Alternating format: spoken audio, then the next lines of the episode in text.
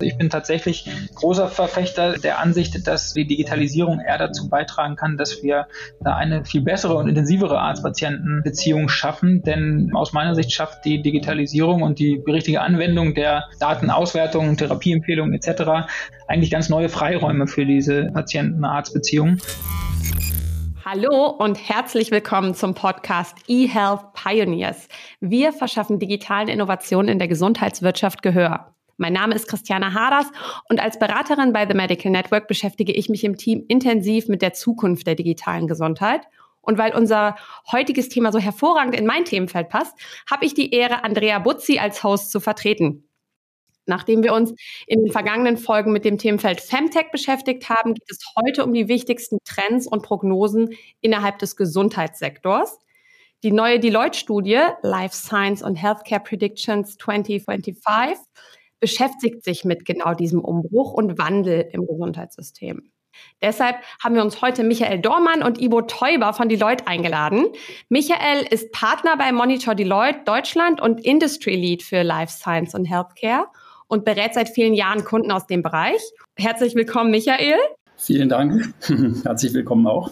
Mit dabei ist auch Ivo Teuber. Er ist Partner im Bereich Life Science und Healthcare und verfügt über langjährige Erfahrung im Bereich ambulanter und stationärer Leistungserbringer im Gesundheitswesen. Ivo, ich freue mich auf das Gespräch mit euch. Danke, Christiane. Wir freuen uns auch. Dann würde ich sagen, steigen wir direkt voll ein. Michael, ihr wollt mit eurem Report Einblicke in die Zukunft des Gesundheitswesens geben. Nehmt uns mal mit, wie sieht das Thema Gesundheit ab dem Jahr 2025 aus?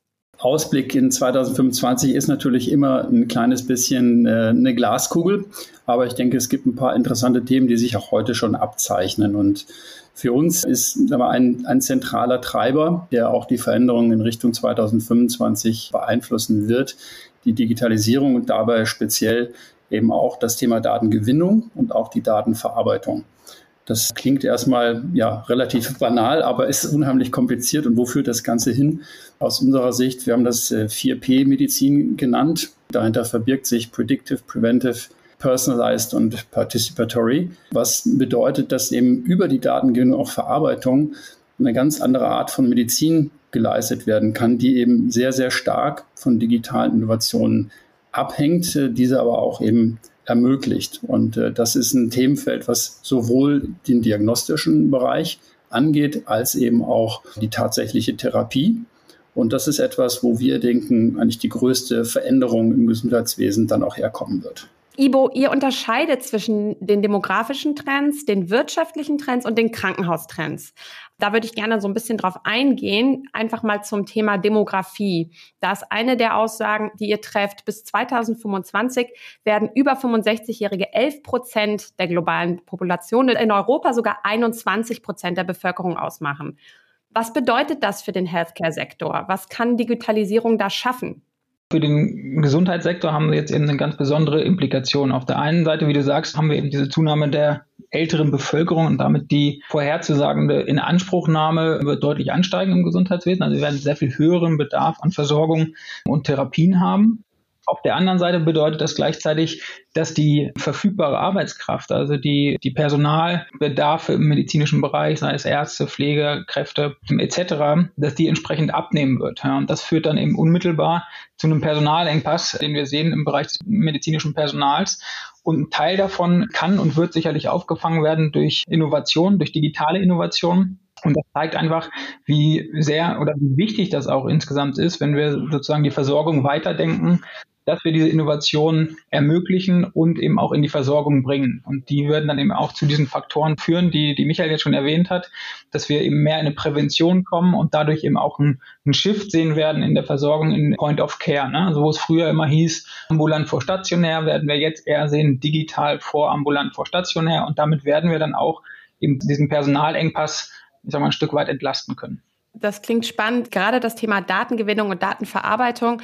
Wenn wir es jetzt mit dem Aspekt der alternden Bevölkerung verbinden, könnt ihr uns da vielleicht mal so ein greifbares Beispiel geben? Weil das grundsätzlich hört man sehr häufig Datengewinnung, Datenverarbeitung, Datenretten Leben. Aber ich glaube, wenn man es greifbar machen kann, dann ist es für unsere Zuhörer auch noch mal viel verständlicher, insbesondere jetzt in dem Kontext, wenn es um Pflege geht. Habt ihr da ein greifbares Beispiel, Michael? Wesentlich äh, sind natürlich Themenfelder, die sich rund um das Remote Monitoring bewegen. Das ist natürlich etwas, was enorme Erleichterungen mit sich bringt, weil man einfach eine viel zeitnahe Überwachung hat, auch mehr Zugang zu bestimmten äh, Parametern hat, was die Möglichkeit ergibt, eben sehr, sehr schnell und individuell dann auch zu reagieren. Und insbesondere bei älteren Patientinnen und Patienten, die vielleicht auch äh, sehr viel Zeit eben alleine verbringen, ist das eben sehr, sehr wichtig. Und hier gibt es dann eben auch Anwendungsmöglichkeiten in Verbindung mit AI-stützten Anwendungen, die es ermöglichen, dann auch direkt für diese Patientinnen und Patienten Kontakt aufzunehmen zu medizinischem Personal oder zu Personal im Allgemeinen, das dann nochmal qualifiziert, was jetzt genau konkret gebraucht wird, weil nicht immer ist es auch eine medizinische Leistung, die gerade benötigt wird. Und falls doch, dann kann eben sehr, sehr gezielt geholfen werden. Das sind Dinge, die vielleicht früher noch nicht so weit verbreitet waren. Ist ja auch immer eine Frage, wie das dann erstattet wird. Aber hier gibt es durch den technischen Fortschritt, speziell Internet of Medical Things, um nur ein Stichwort zu nennen, natürlich wahnsinnig viele Möglichkeiten, gerade jetzt durch die Covid-Situation gesehen, welchen Nutzen das dann haben kann, dass eben mehr und mehr Patienten einfach über solche Vehikel dann auch viel, viel besser betreut werden können. Da sind wir ja so ein bisschen auch bei dem Schlagwort angekommen, bei digitale Pflegeanwendungen, so ein bisschen äquivalent oder, oder die Weiterführung von digitalen Gesundheitsanwendungen, die ab nächstem Jahr dann hoffentlich ermöglichen, dass Pflegeanwendungen erstattungsfähig werden. Allerdings ist es ja so, und da geht ihr in eurem Report sehr, sehr tief drauf ein, dass das nicht beim Thema Pflege aufhört. Eine der Thesen ist oder der Predictions nenne ich sie, ist, dass die Ausgaben für Gesundheit ab 2021 jährlich um 5 Prozent global steigen. Da ist natürlich dann die Frage, wenn wir jetzt über den Tellerrand schauen, über das Thema Pflege und alternde Bevölkerung hinaus, welche Bereiche können das Gesundheitssystem, wenn wir über, über digitale Anwendungen, über Telemedizin und ähnliches sprechen, noch weiter entlasten? Wo kann man wirklich auch Einsparungen vornehmen, sodass Geld für den Patienten übrig bleibt? Auf der einen Seite geht es da relativ stark leider noch darum, auch Effizienz erstmal in das System zu bringen. Also wir haben auch da regelmäßig Analysen, die wir bei Kunden fahren, wo wir dann eben feststellen, wie viel Ineffizienz eigentlich noch äh, vorhanden ist. Einmal bei bestimmten Anbietern, aber dann auch im System insgesamt. Ne? Also diese ganzen Themen von redundanten Datenhaltung oder Doppeluntersuchungen, die ich mache, weil Daten nicht vorliegen, die fallen durch eine stärkere Digitalisierung eben im Idealfall weg. Ja, und das ist ein großer Teil, den ich sozusagen rausnehmen kann. Auf der anderen Seite haben wir sicherlich auch strukturelle Themen, die wir angehen müssen, bis hin zum Abbau von stationären Kapazitäten, wo wir auch im internationalen, im OECD-Vergleich deutlich über dem Durchschnitt liegen und auch über den Ländern, mit denen wir uns da typischerweise vergleichen. Und diesen, ich, ich hatte es vorhin genannt, das Shift im Point of Care voranzutreiben oder zu beschleunigen, sind eben genau diese Technologien, die Michael jetzt adressiert hat, eben Remote Monitoring oder Telemedizin oder eben auch die Inanspruchnahme von Videosprechstunden ganz wichtige Elemente. Und ich würde sagen, dass man da vielleicht unterscheiden muss in, ich sag mal, B2B würde man sagen, also Business to Business, wo Krankenhäuser und andere Kliniken helfen und über diese Technologie sozusagen Expertise aus bestimmten Exzellenzzentren in die Fläche bringen was zu, zu einer besseren Versorgung führen kann. Und das andere ist dann eben B2C, wo eben Krankenhäuser oder auch ambulante Leistungserbringer über ein entsprechendes Monitoring zum Beispiel ihre Patienten permanent über IoT-Devices tracken können und bei bestimmten äh, Artefakten, die sie feststellen, eben auch dann entsprechend eingreifen können. Also das sind jetzt mal so zwei Kernbereiche, die ich sehe, die sozusagen auch schon in der Essenz da sind, die auch technologisch schon, schon da machbar sind und die jetzt einfach letztendlich durch Regulatorik und Vergütungsmechanismen entsprechend auch in der Adaption steigen müssten. Und ich glaube, da sind wir auf einem ganz guten Weg. Also wenn wir uns die Digas angucken, die haben zwar relativ lange gebraucht, jetzt um in den letzten Monaten an, an Fahrt aufzunehmen. Aber wenn wir das jetzt sozusagen mal extrapolieren, dann haben wir da, glaube ich, eine ganz gute Grundlage geschaffen und sind da ja auch Vorreiter, zumindest mal in Europa, eigentlich auch global. Und äh, wenn wir jetzt in dem Bereich der Pflege ähnliches schaffen, dann haben wir da, glaube ich, einen ganz guten Fortschritt erlangt. Wenn man das zusammenfasst, so wie ich dich verstehe, dann ist das, was man da rausholt, die Daten sind da, die Technologie ist da, aber irgendwie stehen wir in Deutschland doch noch an einem relativ frühen Punkt, wenn wir, insbesondere wenn wir ins Ausland schauen, wenn wir nach Skandinavien gucken oder beispielsweise nach Estland. Michael, vielleicht kannst du uns einmal da deine Einschätzung oder eure Einschätzung geben. Wie beurteilt ihr das? Warum gibt es da diese Fallstrecke und was macht das deutsche Gesundheitssystem so, so schwerfällig in dem Bereich? Also vielleicht erstmal vorweg, unser Gesundheitssystem ist ja kein schlechtes an sich. Wir müssen auch immer ein bisschen Kontext liefern, wenn, wenn wir das in irgendeiner Form vergleichen. Ja, das hat ja eine relativ lange Historie, vielleicht nicht unbedingt bei der Digitalisierung, aber äh, grundsätzlich von der Systematik her ja schon. Aber richtig, es gibt eben Länder, die durchaus, was die Digitalisierung angeht, schon deutlich weiter sind. Deutschland hat beispielsweise mit dem Digitalen Versorgungsgesetz ja durchaus auch ganz gut vorgelegt ja, was, glaube ich, wenige erwartet haben, dass es so schnell geht. Aber grundsätzlich, glaube ich, ist das eine, eine sehr, sehr gute Entwicklung. Insgesamt ist es natürlich nicht so ganz trivial, hier direkt einen ganz starken Sprint hinzulegen, weil es gehören viele Dinge dazu. Das eine ist ja das, was technisch machbar ist. Ich glaube, da sehen wir alle schon sehr, sehr viel, ja, was in diese Kategorie reinfällt. Aber dann sind da natürlich auch noch Themenfelder darum, die sich einmal um, wie der Ibo es eben auch angesprochen, die Fachkräfte, die benötigt werden dazu, weil so ganz alles äh, digital läuft es dann auch nicht. Irgendwo muss dann doch auch mal wieder ein Mensch auftauchen. Das ist die eine Seite und natürlich auch die Finanzierung, die dahinter steht, weil es sind eben neue Geschäftsmodelle in Anführungsstrichen bei Digas, die dahinter stehen und sagt, wie kann ich eigentlich hier genau den Wert bemessen der dort erzeugt wird und wie kann so etwas dann auch weiter finanziert werden, weil die Anwendungsmöglichkeiten sind ja sehr, sehr breit gefächert. Dann kommt auch noch das Thema Regulatorik dazu, wo eben auch in diesem Feld äh, dann Neuland beschritten wird. Das muss auch erstmal so umgesetzt werden. Da sind wir ja sehr gründlich in Deutschland. Und letztendlich auch das Thema Datenschutz, was damit reinspielt. Also das sind natürlich Dinge, die hier immer mitschwingen und die dann letztendlich dann auch dazu führen, dass Dinge sich vielleicht nicht ganz so schnell entwickeln wie in anderen Ländern, wo bestimmte Sachen auch einfach from scratch neu gemacht werden können, weil vorher auch gar nichts da war. Und ich glaube, das müssen wir immer ein bisschen im, im Hinterkopf behalten, wenn wir darüber sprechen. Aber grundsätzlich stimmt schon, wir sind definitiv nicht führend, was die Digitalisierung angeht. Aber ich bin da optimistisch, dass wir uns da ganz gut weiterentwickeln.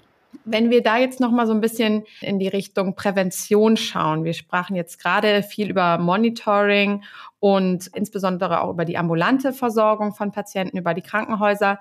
Was kann die präventive Medizin von der Digitalisierung mitnehmen? Wie sehen da die Prognosen aus und was kommt da auf uns zu, Ibo? Ja, ich glaube, das ist vielleicht ein ganz gutes Beispiel nochmal für Fallstrick, ja. Also, weil dieses Thema Prävention, da ist es ja tatsächlich so, dass auch da schon relativ lange viel möglich ist, jetzt technisch und auch medizinisch erdacht und ausgedacht. Da gibt es zwar auch immer nochmal relativ revolutionäre Fortschritte und gerade in der digitalen Unterstützung relevante Aspekte.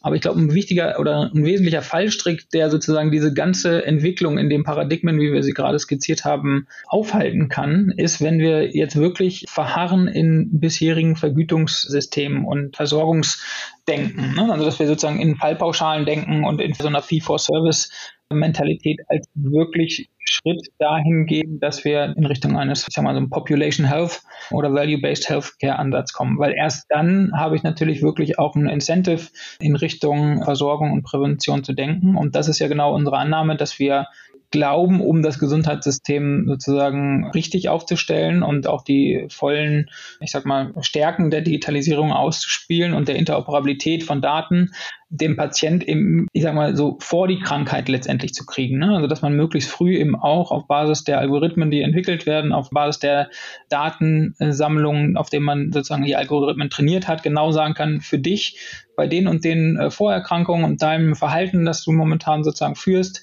hast du irgendwie eine bestimmte Prävalenz für Diagnose X und deswegen tu das und das, um dem vorzubeugen. Und hier bieten wir dir auch gleich ein digital unterstütztes Programm an, was nämlich auch tatsächlich nah an klinischen Studien bereits verifiziert wurde. Ähm, das ist ja sozusagen das Potenzial. Aber um das wirklich zu denken und diesen Benefit von Prävention ins System zu bringen, müssen wir tatsächlich, glaube ich, auch bei der, bei der Vergütung diesen Shift gehen. Und das muss jetzt nicht unbedingt von Tag eins an flächendeckend geschehen. Aber wenn wir das entweder regional oder indikationsspezifisch nicht bald starten, ich glaube, dann vertun wir uns da große Chancen. Ja, ich glaube auch, dass das Thema der Prävention, das geht ja auch noch ein, ein Stück weit weiter, vielleicht außerhalb der unmittelbaren medizinischen Versorgung, betrifft es ja auch jeden Einzelnen von uns. Ja, also wenn wir uns auch anschauen, was sind so die, die Trends im Hinblick auf bestimmte Erkrankungen, dann haben wir natürlich einmal klar altersbezogene, aber eben auch ernährungs- oder lebensumstandsbezogene Erkrankungen. Und hier ist eine interessante Entwicklung zu beobachten in dem Kontext. Und das ist was, was wir auch in einer anderen Studie, äh, Future of Health, äh, schon herausgearbeitet haben, vielleicht mit einem etwas weiteren Zeithorizont als 2025. Aber dass der Trend schon für jeden Einzelnen von uns auch viel stärker dahin geht, nicht die Gesundheit wiederherzustellen, sondern die Gesundheit zu erhalten. Und man sieht das an den hohen Downloadzahlen für Gesundheits- und, und Fitness-Apps. Die sind, glaube ich, im letzten Halbjahr wieder um 35 Prozent angestiegen und das geht ungebremst so weiter. Das sind natürlich Dinge, wo jeder Einzelne schon enormen Beitrag leisten kann dazu, einfach gesund zu leben ja, und über die verschiedenen Sensoren, die mittlerweile auch schon äh, sagen wir, alterstauglich bezahlbar sind, in Verbindung mit schlauen Algorithmen, hier sehr frühzeitig auch Hinweise zu bekommen, wie man sich verhalten kann oder seine Lebensumstände gestalten kann, um die gesundheitliche Situation zu verbessern. Und das, glaube ich, ist ein Bereich, der sich natürlich im Moment noch außerhalb der gesetzlichen Krankenkassen bewegt, aber grundsätzlich natürlich einen enormen Effekt hat auf das Gesundheitssystem. Und vielleicht da noch eine ganz kurze Ergänzung, einfach weil es gut reinpasst und ich finde, ein wirklich wichtiger Aspekt ist, ist eben das ganze Thema der Bereitschaft der Patienten zur Adaption dieser Technologien. Weil da geht ja auch immer eine große Diskussion drum, wollen die Patienten das überhaupt oder die, ich sag mal, werdenden Patienten, also will der Bürger das eigentlich?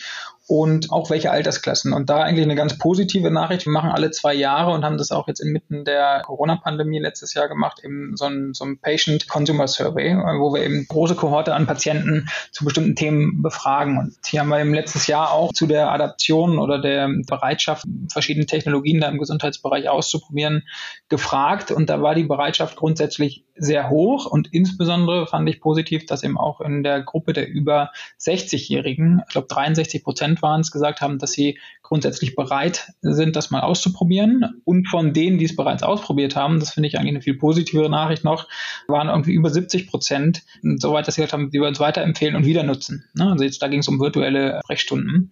Und das zeigt mir eigentlich, dass es da eine sehr positive Haltung im Rahmen der Bevölkerung da dem gegenüber gibt und das auch über die verschiedenen Altersklassen hinweg. Und auf der anderen Seite gab es auch die Frage zu dem Thema Datenschutz und da war auch sehr klar, und ich denke, das ist was, was die Pandemie jetzt auch nochmal sehr klar als Katalysator hervorgebracht hat und gezeigt hat. Da war sehr klar auch formuliert, dass sobald Patienten einen Vorteil im Teilen ihrer Daten sehen, dass sie da auch durchaus bereit sind, ihren Konsent für zu geben und die Daten zur Verfügung stellen. Und in der Pandemie haben wir auch gesehen, wie Patienten tatsächlich ihre Daten als Datenspende zur Verfügung stellen. Ich sage mal im Sinne eines größeren Ganzen, um zu sagen, äh, da würde ich gerne den Fortschritt der, der Forschung mit unterstützen. Jetzt ist ja gerade, wenn wir schon vom Patienten sprechen, das immer eine Beziehung zwischen Arzt und Patient. Was würdet ihr sagen, wo wir uns da im Moment befinden? Wenn wir sagen, Patienten sind immer mehr bereit dazu, Telemedizin kommt gerade durch Corona als Katalysator immer besser bei den Menschen an. Die nutzen das, die sehen die Vorteile und wenn sie es einmal genutzt haben, bleiben sie dabei. Wo würdet ihr sagen, ist im Moment die Ärzteschaft da verordnet als der Gegenüberplayer sozusagen? Ich glaube, jeder hat wahrscheinlich auch eigene Erfahrungen daraus, weil jeder geht ja auch mal zum Arzt oder spricht mit Ärzten daraus, aber davon mal ganz abgesehen. Also es gibt unterschiedliche Sichtweisen darauf. Das hängt, glaube ich, auch immer ein Stück weit davon ab, in welchem Indikationsfeld ich mich bewege.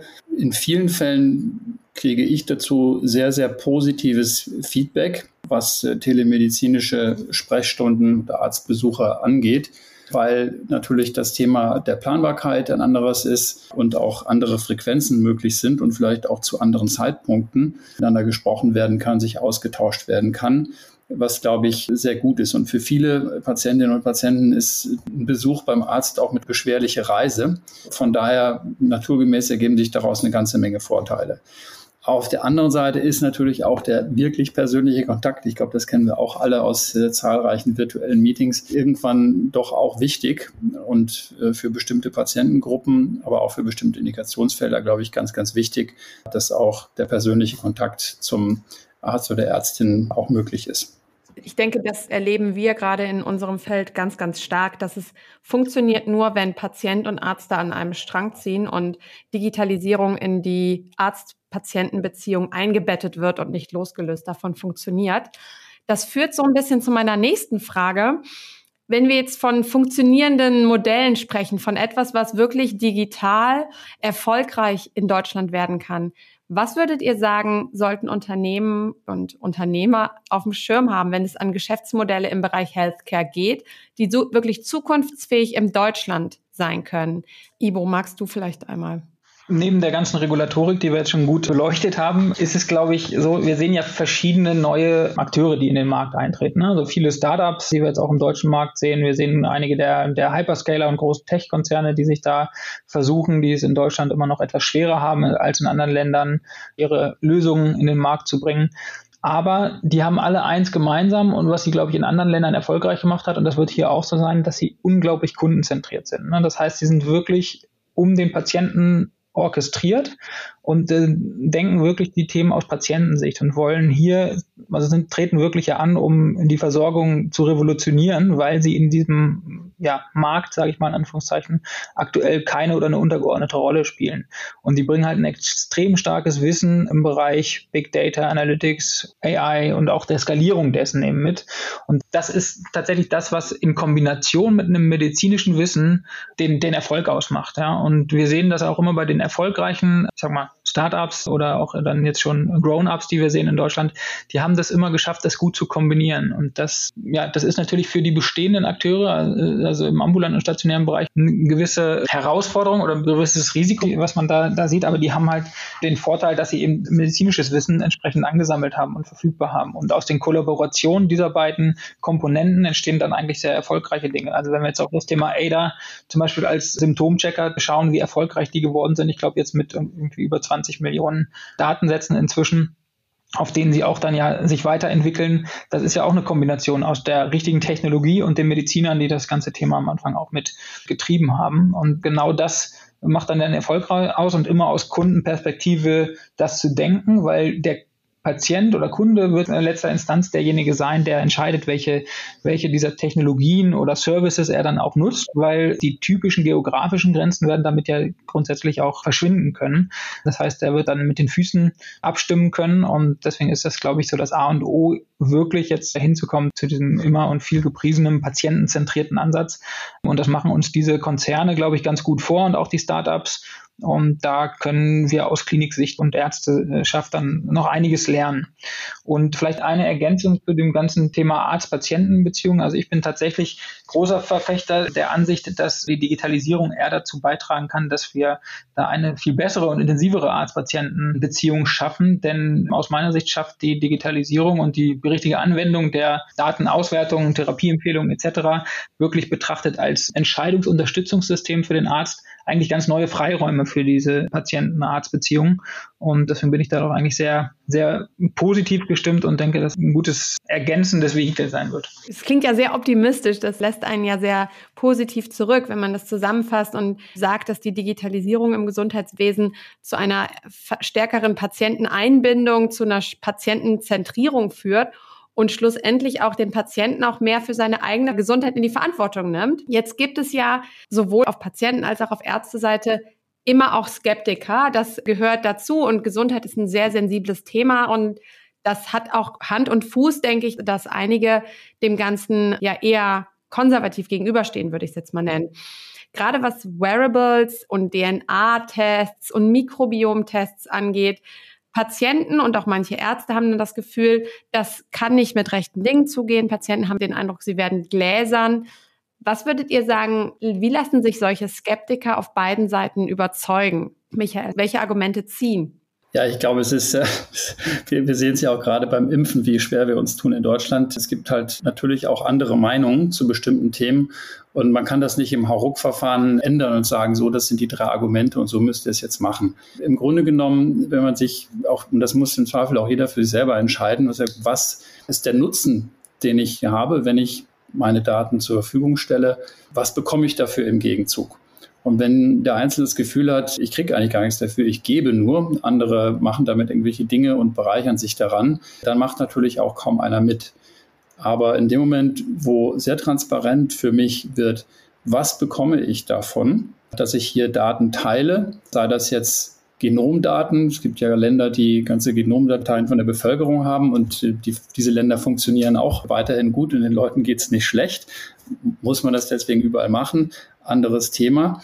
Aber wenn es dabei hilft, bestimmte medizinische Entwicklungen zu fördern, glaube ich, ist das eine gute Sache. Und für jeden Einzelnen, wir sehen es ja in Ländern, die jetzt in den USA sehr, sehr offen sind fürs Teilen von Daten, welche Vorteile das für die Leute hat und welche Nachteile es eigentlich gar nicht hat, die man vielleicht denkt, dass sie es hätten. Und wenn man bei uns mal zwei Jahre zurückdenkt, kein Mensch hätte, glaube ich, so bereitwillig Daten geteilt, wie wir es jetzt alle machen weil wir vielleicht gemerkt haben, es passiert doch gar nicht so Schlimmes mit den Daten. Im Zweifel passiert sogar was Gutes damit. Und manchmal passiert auch gar nichts gefühlt damit. ja, das, das gibt's auch. Aber im Grunde genommen, wir sehen ja heute schon, die Leute teilen äh, ob sie es wissen oder nicht, unwahrscheinlich viele Daten über ihre Wearables, ob das jetzt eine Smartwatch ist in irgendeiner Form oder auch Daten im Internet, die geteilt werden, Bewegungsdaten etc. Das passiert ja alles schon. Den meisten ist das gar nicht bewusst. Also wenn man so eine Sportuhr hat, äh, was die an Daten über einen aufzeichnet und wo die landen, äh, da guckt wahrscheinlich kaum einer so ganz genau hin. Aber damit kann man auch schon eine Menge anstellen. Und ich persönlich denke, dass die positiven Seiten deutlich überwiegen, speziell für die eigene Gesundheit. Und wenn man über einen Datenpool auch noch einen Beitrag dazu leistet, dass die Allgemeinheit da auch noch einen Nutzen von hat, umso besser. Also ich denke auch, dass sich das im Laufe der Zeit noch weiter öffnen wird, auch in Deutschland und finde die Entwicklung, die wir in den letzten zwei Jahren da genommen haben, auch schon sehr ermutigend, was das angeht. Wen würdet ihr da in der Pflicht sehen? Ich stelle die Frage gezielt so, weil in Deutschland das Thema Datenschutz anders als in anderen Ländern in der EU, wenn man jetzt beispielsweise nach Frankreich schaut, sehr sensibel gehandhabt und eng geschätzt wird. Es gibt immer wieder in den letzten Wochen, Monaten, Jahren sogenannte Datenskandale, wo digitale Gesundheitsunternehmen geprüft werden und im Nachhinein dann eine gewisse Art von Datenmissbrauch, wie es im Deutschen dann so schön heißt, festgestellt wird. Das führt zu sehr viel Ängsten. Würdet ihr sagen, die Aufklärung, über die wir gerade gesprochen haben, kann da eine Lösung sein oder braucht es regulatorisch oder auch anderweitig noch zusätzliche Mechanismen, um da mehr Vertrauen zu schaffen? Ibo, was würdest du sagen? Ja, also definitiv würde ich sagen letzteres. Ne? Also das eine ist tatsächlich sozusagen diesen Mehrwert klar herauszuarbeiten, warum ich sozusagen meine Daten zur Verfügung stellen sollte, was ich tatsächlich davon habe. Also ich als Individuum, aber vielleicht auch die, die Gesellschaft, was der Vorteil ist. Und da gibt es, wie gesagt, ja auch erste Ideen zu klinischen Studien für äh, digitale Therapien etc. Gibt es auch schon erste, die durchgeführt wurden. Das ist, glaube ich, absolut essentiell, ja, um den Nutzen herauszuarbeiten. Und auf der anderen Seite braucht es eben das, wie du hast es gerade ganz richtig gesagt, dieses Vertrauen. Ja, und dieses Vertrauen muss halt aus meiner Sicht relativ klar eben auch durch staatliche Institutionen und da ist der Datenschutz ist ja kein schlechtes Ding per se. Ne? Ist halt nur sehr kompliziert geregelt und durch die föderalistische Regelung hier in Deutschland einfach macht es das unnötig komplex, würde ich mal sagen, oder würden auch viele wahrscheinlich so unterstreichen. Grundsätzlich, dass wir Datenschutz brauchen, ist, glaube ich, keine Frage. Ja? Und da müssen wir auch noch sehr viel besser werden. Und da ist es aus meiner Sicht so, dass eben die staatlichen Institutionen da das Rahmenwerk setzen und dass grundsätzlich wahrscheinlich auch das Vertrauen der Bürger da ähm, eine staatliche elektronische Patientenakte erstmal größer ist als in die viele privater Unternehmen, die sozusagen im Markt bestehen und herrschen. Aber ich glaube, der, der Staat tut gut daran, sozusagen die Rahmenparameter richtig zu setzen, richtige Standards einzufordern und dann das entsprechend bei den Herstellern sozusagen zu validieren, dass das auch erfolgt. Und damit kann man, glaube ich, ein sehr großes Vertrauen dann schaffen. Denn der zweite wesentliche Aspekt neben dem Nutzen aus meiner Sicht, den es braucht, um die Adaption dieser Technologien dann wirklich voranzutreiben zusammenfassen, man könnte es so formulieren, die staatliche Gewalt und beziehungsweise die regulatorischen Möglichkeiten müssen genutzt werden und angepasst werden, um mit diesem digitalen Zeitalter Schritt zu halten und Patienten in die Lage zu versetzen, mit Vertrauen und, und einem sicheren Bauchgefühl ihre Daten zu teilen, weil sie wissen, in Deutschland ist die Gesetzgebung, sind die Regulatorien so gut, dass sie da in einem sicheren Netz sich bewegen können. Das führt ganz gut zu meiner nächsten Frage wer eigentlich die Medizin von morgen gestaltet. Ich denke, gerade im deutschen Gesundheitssystem kommen wir aus einem Kontext mit verschiedenen Stakeholdern, die aber alle sehr lange und, und in einem festen Rhythmus miteinander gearbeitet haben. Das sind dann Krankenkassen, niedergelassene Ärzte, Krankenhäuser und verschiedene andere Stakeholder. Und durch die Digitalisierung kommen auf einmal ganz, ganz neue Player auf den Markt. Selbst Vodafone investiert in neue Gesundheitstechnologien. Jede Woche hört man von einem anderen großen Player, der jetzt im Bereich E-Health aktiv wird oder sich in dem Bereich engagiert. Wie wichtig ähm, sind diese Player und wie wird die Zukunft gestaltet, um Partnerschaften da auch zu knüpfen? Michael, was denkst du, wo bewegen wir uns dahin? Ja, ich glaube, wer gestaltet die Medizin von morgen oder wer gestaltet sie eigentlich heute? Das Stichwort, was mir dazu einfällt, ist von der Value Chain zum Value Network. Wir haben eine Vielzahl von Playern. Du hast eben einige genannt, die man als nicht traditionelle Spieler im Gesundheitssystem durchaus bezeichnen kann. Aber das ist ja auch genau das, worum es geht. Ja, wenn ich Internet of Medical Things ermöglichen will, dann brauche ich natürlich auch starke Netzwerkpartner, die 5G bereitstellen können etc. Und genauso, wenn ich sage, ich, ich will näher an den Patienten rankommen, dann muss man sich fragen, wer hat eigentlich die Kernkompetenz bei solchen Themen? Sind es eher Consumer Companies oder consumernahe Companies, wie wir sie alle kennen, äh, oder sind es die traditionellen Medizintechnikunternehmen? Und da wird dann schon auch relativ schnell klar, wie das nur in dem Zusammenspiel funktionieren kann. Und das Gleiche gilt ja auch für die vielen Startups. Ich meine, die Digitalisierung wird sehr, sehr stark von vielen Impulsen durch Startups und Grown-ups getrieben. Und das ist etwas, was die Sache ja auch enorm beschleunigt, weil viele der etablierten Player in der Geschwindigkeit das so gar nicht neben dem eigentlichen Kerngeschäft mit vorantreiben können. Und ich glaube, das ist auch die Gruppe, die die Medizin von morgen gestalten wird, nämlich tatsächlich dieses Netzwerk oder auch Centers of Excellence, die sich für bestimmte Bereiche in der Forschung zusammenschließen äh, oder genauso eben dann auch in Gesundheitseinrichtungen, wenn es um die Erbringung von Leistungen geht. Und ich glaube, das ist das, was man noch stärker sehen wird. Wir sehen es ja heute schon in einigen Stellen klar sich abzeichnen. Und das wird sich auch weiterentwickeln. Insbesondere eben mit der Digitalisierung kommen diese Player dazu und die werden auch ihre Erfahrungen machen, wie es im Gesundheitssystem funktioniert oder wie schnell oder wie reguliert bestimmte Dinge sind. Und da kommt dann wieder die Erfahrung der etablierten Player zurück, eben zu den neuen, die sich eben speziell mit den ganzen regulatorischen Themen schon sehr, sehr gut auskennen. Deswegen denke ich, das, das sind dann ganz gewinnbringende Allianzen für alle Teilnehmer in diesem Netzwerk. Du sprichst da ganz ermutigende Worte für Unternehmer aus dem Bereich digitale Gesundheit. Und da würde ich gerne auch noch einhaken, weil ich glaube, dass vielen Gründern, auch wenn wir jetzt beispielsweise uns Digas angucken, die ja wirklich auch ein sehr innovativer Ansatz sind, einmalig in der Welt und Deutschland da auch nach vorne bringen, würde ich sagen, denen aber häufig zwischendurch auch, einige schaffen es gar nicht in den Fast Track, manchen geht wirklich die Puste aus und einige scheitern dann an den Strukturen, auf die sie stoßen. Du sprichst davon, dass es nur Hand in Hand geht.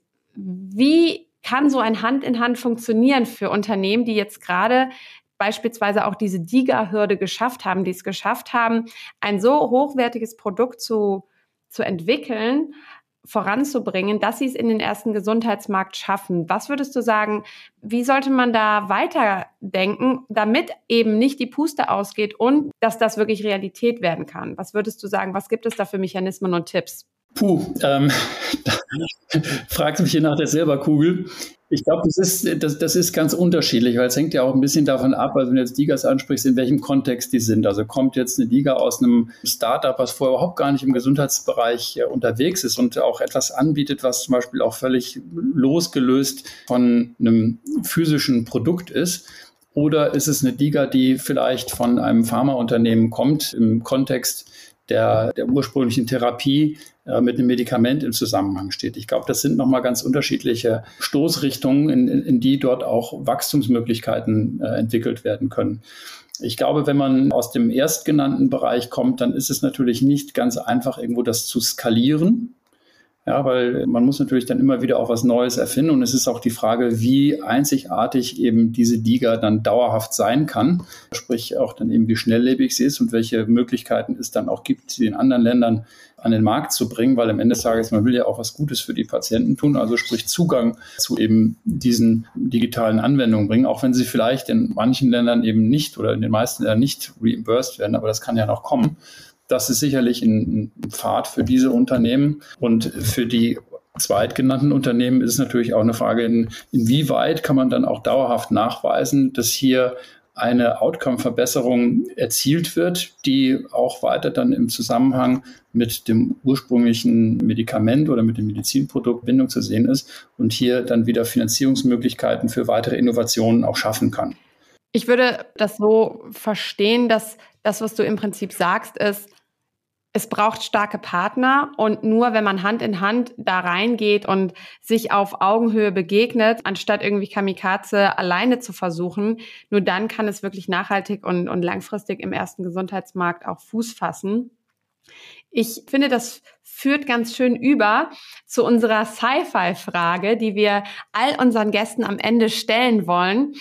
Und die lautet wie folgt. Wenn ihr euch mal mindestens 20 Jahre in die Zukunft beamt und alle technischen Restriktionen missachtet, welche medizinische Innovation seht ihr dann und wünscht ihr euch ganz persönlich? Ivo, was fällt dir da ein? Was kommt dir in den Sinn?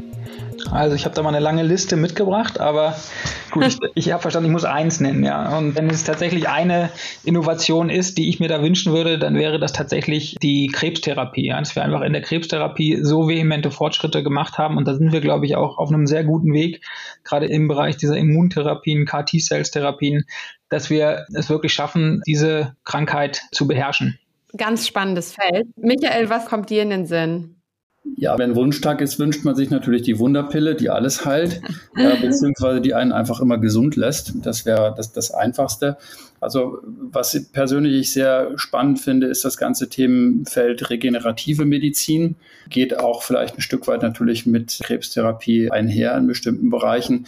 Insofern hier, glaube ich, gibt es noch eine Menge Potenzial, wie einfach bestimmte Entwicklungen dann wieder nicht nur angehalten, sondern auch umgekehrt werden können. Und das ist was, wo ja schon seit vielen, vielen Jahren dran geforscht wird. Und ja, so die ganz großen Durchbrüche haben wir noch nicht dort gesehen, vielleicht in punktuellen einzelnen Bereichen. Aber das wäre etwas, ja, was mir persönlich sehr am Herzen liegt.